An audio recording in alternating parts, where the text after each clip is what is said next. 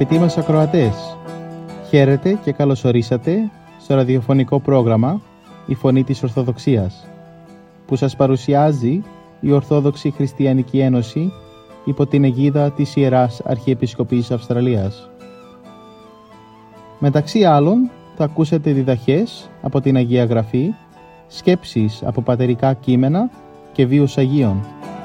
Καλή σας ακρόαση!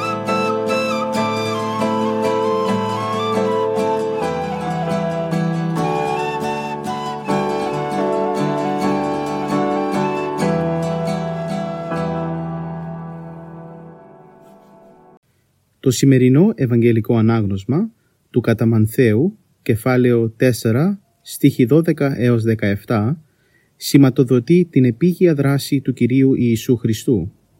Ας ακούσουμε τον Κύριο Θανάση Κόλια, ο οποίος θα μας μιλήσει για το συγκεκριμένο ανάγνωσμα. Αγαπητοί μου ακροατές, σας μεταφέρω σήμερα, πρώτη Κυριακή μετά τα φώτα, σκέψεις παρμένες από το Ορθόδοξο Χριστιανικό Περιοδικό της αδελφότητας ο Σωτήρ, ο Λόγος του Θεού. Για το Ευαγγελικό Ανάγνωσμα, το κατά Ματθαίο κεφάλαιο 4, στίχη 12 έως 17. Το καιρό εκείνο, ακούσας ο Ιησούς ότι Ιωάννης παρεδόθη, ανεχώρησεν εις την Γαλιλαία και κατά λοιπόν την Ναζαρέτ ελθόν κατόκισεν εις Καπερναούμ, την Παρθαλασσίαν εν ορίης Ζαβουλών και Νεφθαλήμ, να πληρωθεί το ρηθέν δια Ισαΐου του προφήτου λέγοντος «Γη Ζαβουλών και γη Νεφθαλήμ, οδόν θαλάσσης, πέραν του Ιορδάνου, Γαλιλαία των εθνών, ο λαός, ο καθήμενος εν σκότη, είδε φως μέγα, και της καθημένης εν χώρα και σκιά θανάτου φως ανέτειλεν αυτής. Από τότε ήρξε το Ιησούς κηρύσιν και λέγειν «Μετανοείτε, ήγηγεν γάρ η βασιλεία των ουρανών». Αυτά τα λόγια απετέλεσαν αδελφοί το πρώτο κήρυγμα που έκανε ο Κύριος μας μετά το βάπτισμά του στην Ιορδάνη. Μετανοείτε, διότι πλησίασαν η βασιλεία των ουρανών. Κήρυγμα το οποίο χρειάζεται, χρειάζεται τότε πολύ, διότι ο λαός εκείνος ήταν ο λαός καθήμενος εν σκότη, αγνίας και αμαρτίας. Λαός που εκάθιτο εν χώρα και εν σκιά θανάτου πνευματικού. Εάν όμως το κήρυγμα της μετανοίας εχρειάζεται τότε, ή μπορούμε να πούμε ότι χρειάζεται το ίδιο και σήμερα. Η φωνή του Κυρίου μας χρειάζεται να ακουστεί το ίδιο δυνατή και αφυπνιστική και στις ειδικές μας μέρες.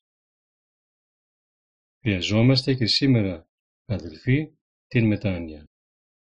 Γιατί άραγε; Τούτο το εξαιρετικό ενδιαφέρον θα δούμε σήμερα, που βρισκόμεθα την αρχή του νέου έτους.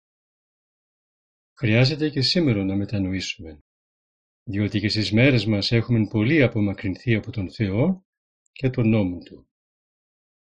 Ζούμε ζωή ξένην και αντίθετον συχνά προς το Άγιο θέλημα του Κυρίου μας. Τι βλέπουμε γύρω μας και τι διαβάζουμε καθημερινώς και ακούμε. Αδικίες και απάτες, κλοπές και ληστείες, φόνος και εγκλήματα, ανηθικότητος. Ακούμε ύβρις και ασχολογίας και βλασφημίας φοβεράς. Πανδημία, αμηχανία. Αντικρίζουμε πράξεις μίσους και βίας μανίαν καταστροφής. Οι αρμόδιοι μιλούν για εκατοντάδες χιλιάδες εκδρόσεων που γίνονται κάθε έτος. Πολλοί νέοι ακόμη παρασύρονται στα ναρκωτικά. Και άλλοι αρνούνται την πίστη του χριστιανική και παρουσιάζονται ως άθιοι και πολεμούν τον Χριστόν και την Εκκλησία του. Και άλλοι παρασύρονται και γίνονται χιλιαστές και προτεστάντε, προδότε της αληθινής πίστεως. Δεν έχουμε λοιπόν ανάγκη μετανοίας ύστερα από όλα αυτά; Και δεν ομοιάζουμε και εμείς σήμερα πως λαών καθήμενων εν σκότη και σκιά θανάτου πνευματικού; Βεβαίως δεν έχουν φτάσει όλοι, ούτε ίσως οι πολλοί σε αυτόν το κατάντημα. Αλλά ποιος μπορεί να πει ότι δεν έχει αμαρτίες και δεν είναι ένοχος ενώπιον του Θεού; Είμεθα μήπως απειλαγμένοι από το ψέμα; Ή από την φιλαργυρία ή από έχθρες και θυμούς; Ή από κοσμικές εκδηλώσεις ξένες προς το πνεύμα των χριστιανικών; Και δείχνουμε εμπιστοσύνη στην πρόνοια του Θεού ή στις δυσκολίες της ζωής, ή στις ασθενείας, ή στους θανάτους. Προσευχόμεθα όσο πρέπει. Εκκλησιαζόμεθα τακτικά. Έχουμε την αγάπη πλουσίαν και ειλικρινή. Ω αδελφοί, πολλά πτέωμεν άπαντες και είμαστε όλοι αμαρτωλοί. Πρέπει να το καταλάβουμε αυτό καλά, να το πιστέψουμε. Διότι έτσι θα καταλάβουμε ότι έχουμε και σήμερα όλοι ανάγκη μετανοίας. Έτσι θα έβρει επίχυση και στις δικές μας ψυχές το κήρυγμα και ο λόγος του Κυρίου μας. Μετανοείτε. Υπάρχει όμως και άλλος λόγος για τον οποίο το ζήτημα της μετανοίας μας είναι επίγον και ο λόγος του Κυρίου ιδιαίτερος χρήσιμος και για μας. Είναι εκείνος τον οποίο ετώνησε ο Κύριος. Ήγε και η βασιλεία των ουρανών. Διότι η πλησίαση είναι η βασιλεία των ουρανών. Μετά την έλευση του Χριστού εις τον κόσμο, τον θάνατον, την Ανάσταση και την Ανάληψή του στους ουρανούς, δεν περιμένουμε τίποτα άλλο παρά την Δευτέρα του παρουσία και τη Βασιλεία των ουρανών. Και αυτά δεν είναι μακριά μας. Ισχύει ο λόγος του Αποστόλου Παύλου. Νυν εγκύτερον ημών η σωτηρία ή ό,τι επιστεύσα. Ο Ζωμίος 13 κεφάλαιο 11 στίχο.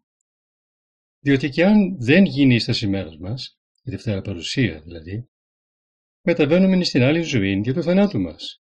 Και είναι γεγονός ότι κάθε μέρα που περνά μας φέρνει πιο κοντά στον θάνατο.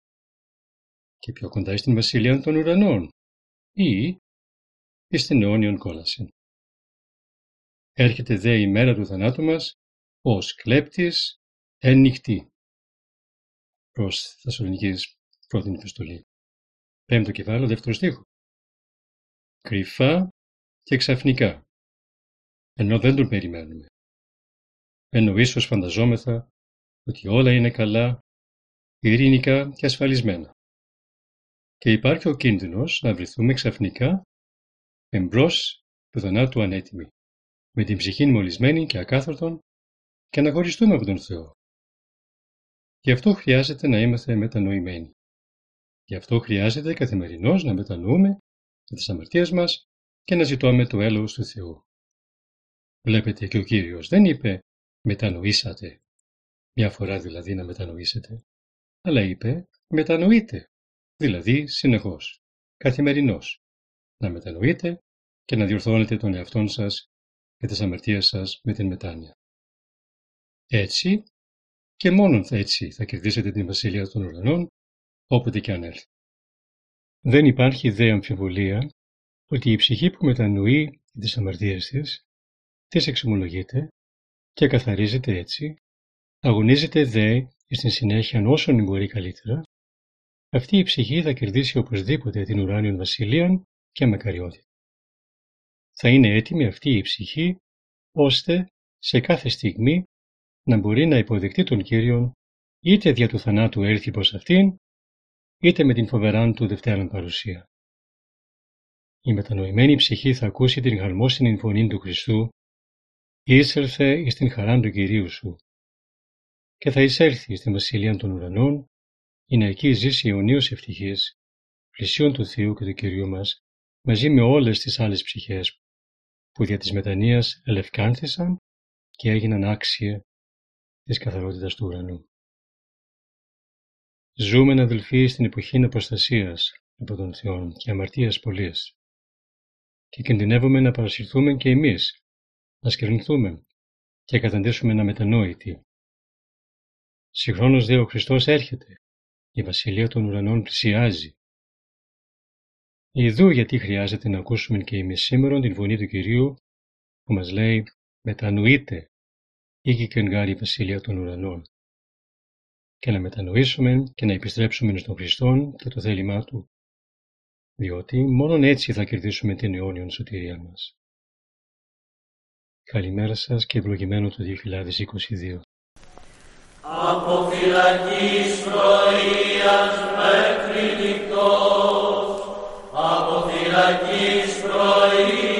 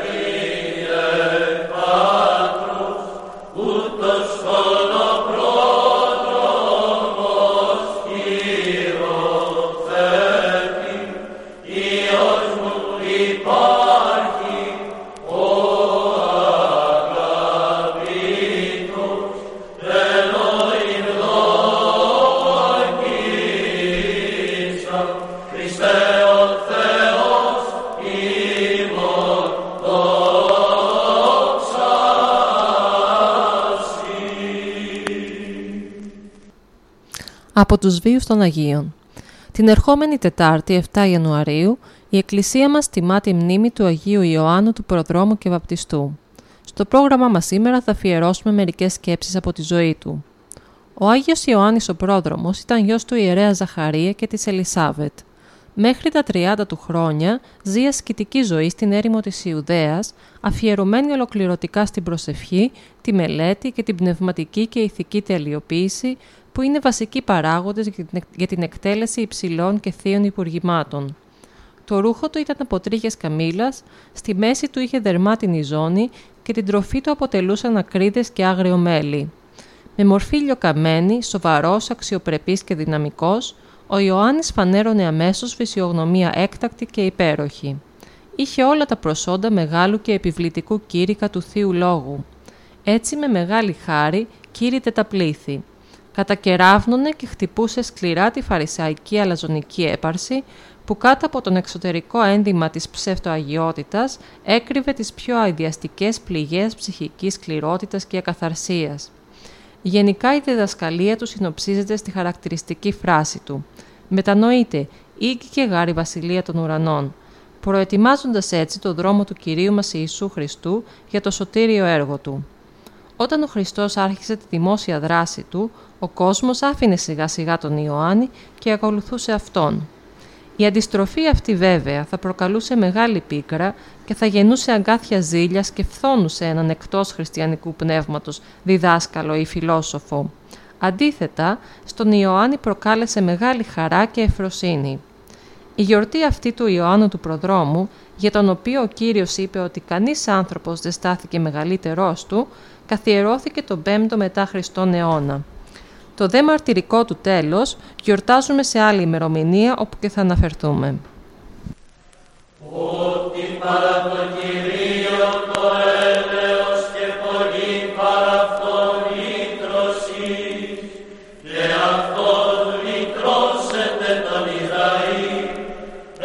Συνεχίζουμε το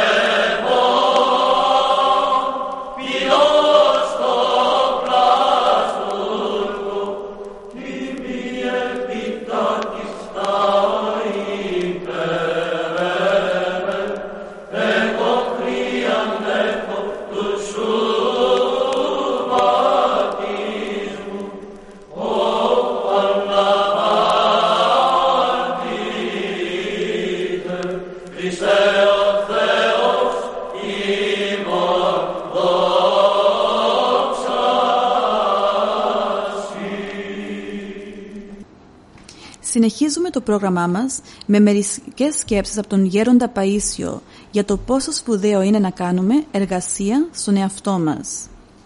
Εάν θέλεις να βοηθήσεις την Εκκλησία, είναι καλύτερα να κοιτάξεις να διορθώσεις τον εαυτό σου παρά να κοιτάς να διορθώσεις τους άλλους. Αν διορθώσεις τον εαυτό σου, αμέσως διορθώνεται ένα κομματάκι της Εκκλησίας. Εάν φυσικά αυτό το έκαναν όλοι, η Εκκλησία θα ήταν διορθωμένη αλλά σήμερα οι άνθρωποι ασχολούνται με όλα τα άλλα θέματα εκτός από τον εαυτό τους. Γιατί το να ασχολείσαι με τον εαυτό σου έχει κόπο, ενώ το να ασχολείσαι με τους άλλους είναι εύκολο. Εάν ασχοληθούμε με τη διόρθωση του εαυτού μας και στραφούμε πιο πολύ στην εσωτερική δράση παρά στην εξωτερική, δίνοντας τα πρωτεία στην Θεία Βοήθεια, θα βοηθήσουμε τους άλλους περισσότερο και θετικότερα. Επιπλέον θα έχουμε και την εσωτερική μας γαλήνη, η οποία θα βοηθάει αθόρυβα τις ψυχές που θα συναντάμε, γιατί η εσωτερική πνευματική κατάσταση προδίδει την αρετή της ψυχής και αλλιώνει ψυχές. Όταν επιδίδεται κανείς στην εξωτερική δράση, πριν φτάσει στην λαμπικαρισμένη εσωτερική πνευματική κατάσταση, μπορεί να κάνει κάποιον πνευματικό αγώνα, αλλά έχει στενοχώρια, άγχος, έλλειψη εμπιστοσύνης στο Θεό και συχνά χάνει την ηρεμία του. Εάν δεν κάνει καλό τον εαυτό του, δεν μπορεί να πει ότι το ενδιαφέρον του για το κοινό καλό είναι καθαρό. Όταν ελευθερωθεί από τον παλαιό του άνθρωπο και από καθετή κοσμικό, έχει πλέον την Θεία Χάρη, οπότε και ο ίδιος αναπαύεται, αλλά και κάθε είδους άνθρωπο αναπαύει. Αν όμως δεν έχει χάρη Θεού, δεν μπορεί ούτε στον εαυτό του να επιβληθεί, ούτε τους άλλους να βοηθήσει για να φέρει θείο αποτέλεσμα. Πρέπει να βουτυχτεί στη χάρη και ύστερα να χρησιμοποιηθούν οι αγιασμένες πλέον δυνάμεις του για τη σωτηρία των άλλων.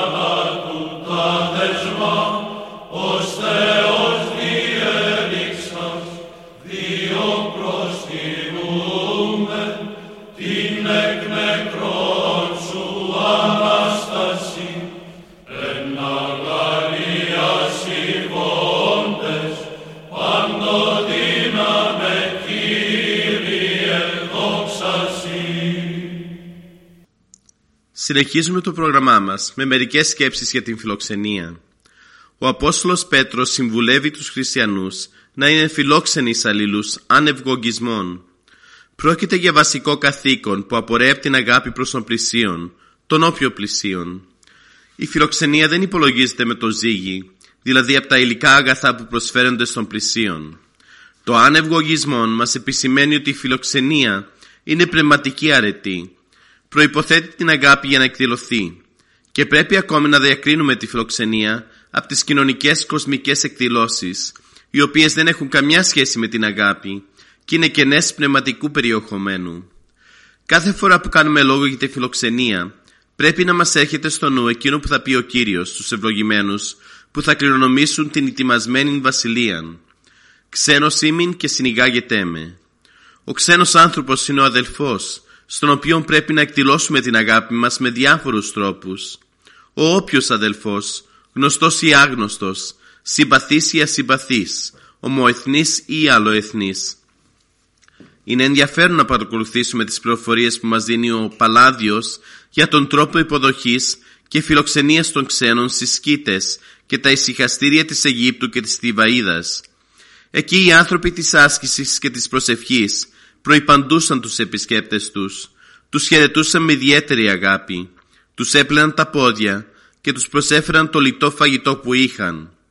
Ο Αβάς Απολό μάλιστα έλεγε στους μαθητές τους σχετικά με τη φιλοξενία «Όταν έρχονται μοναχοί, να τους βάζετε μετάνοια και να τους προσκυνάτε, όπως έκανε ο Πατριάρχης Αβραάμ. Δι' αυτόν προσκυνείται ο Θεός. Και δικαιολογούσε «Είδες τον αδερφό σου, είδες τον Θεό σου». Μερικοί ισχυρίζονται ότι δεν έχουν τη δυνατότητα για φιλοξενία αδελφών, λησμονώντας ότι η αξία κυρίως έχει η προαίρεση και η διάθεση. Οι άνθρωποι της αγάπης θέλουν να δίνουν. Οι μοναχοί, οι κατεξοχήν άνθρωποι της αγάπης, προσφέρουν πάντα κάτι από το εργόχειρό τους, από τον κήπο τους και από τις τυχόν οικονομίες τους. Το βλέπουμε αυτό στο Άγιο Όρος, όπου οι μοναχοί φιλοξενούν ακούραστα τους προσκυνητές Ας αναφέρω εδώ και το παράδειγμα ενός φιλόξενου ερημίτη που τον επισκέφτηκε κάποτε ο φιλομόναχος επίσκοπος της περιοχής και του ζήτησε να τον αναπαύσει λίγο στο κελί του. Ο ερημίτης τον δέχτηκε με πολύ χαρά, του έπλυνε τα πόδια και του παρέθεσε τράπεζα με ψωμί και αλάτι λέγοντάς του «Ας με συγχωρέσει η αγιοσύνη σου για το φτωχό τραπέζι. Δεν υπάρχει άλλο καλύτερο σε τούτο το κελί». Ο επίσκοπος θαύμασε την αγάπη του ερημίτη και την εγκράτειά του και του είπε «Ήθε του χρόνου που θα ξανάρθω να μην βρω ούτε αλάτι». Στην εποχή μας που τα υλικά αγαθά είναι άφθονα, όταν μιλάμε για φιλοξενία, εννοούμε ότι πρέπει να παραθέσουμε πλούσια φαγητά και ποτά, περισσότερο για να εντυπωσιάσουμε παρά να ικανοποιήσουμε τις ανάγκες μιας χριστιανοπρεπούς φιλοξενίας. Τις περισσότερες φορές μπαίνει στη μέση η καινοδοξία, η οποία νοθεύει την αγάπη και κάνει τις εκδηλώσεις υποκριτικές. Αυτό πρέπει να αποφεύγεται, γιατί άλλο χριστιανική φιλοξενία και άλλο κοσμική εθιμοτυπία. Οι παλιοί ασκητές της Εκκλησίας μας δίνουν μερικές συμβουλές σχετικά με τον τρόπο με τον οποίο πρέπει να φιλοξενούμε τους αδερφούς. Όταν σε επισκέπτεται κάποιος, έλεγε ένας γέροντας, διώξε το πένθος από το πρόσωπό σου και κρύψε το στην καρδιά σου μέχρι να φύγει. Μετά φέρε το πάλι, γιατί όταν σε βλέπουν με αυτό οι δαίμονες φοβούνται να σε πλησιάσουν. Άλλος πάλι έλεγε ότι όταν πρόκειται να δεχτούμε επισκέπτες πρέπει να κάνουμε προσευχή ζητώντας από τον Θεό να μας προφυλάξει από την κατάκριση και την κακογλωσιά. Κάτι παρόμοιο τήρησε και ο Αβάς Ποιμένας με τους μοναχούς του. Ενώ την ξύλινη εξώπορτα του κελιού τους δεν την έκλειναν ούτε τη μεγάλη τεσσαρακοστή, το στόμα τους όμως πρόσεχαν το κρατούν κλειστό για να μην πέφτουν στην πολυλογία. Τον φωτισμό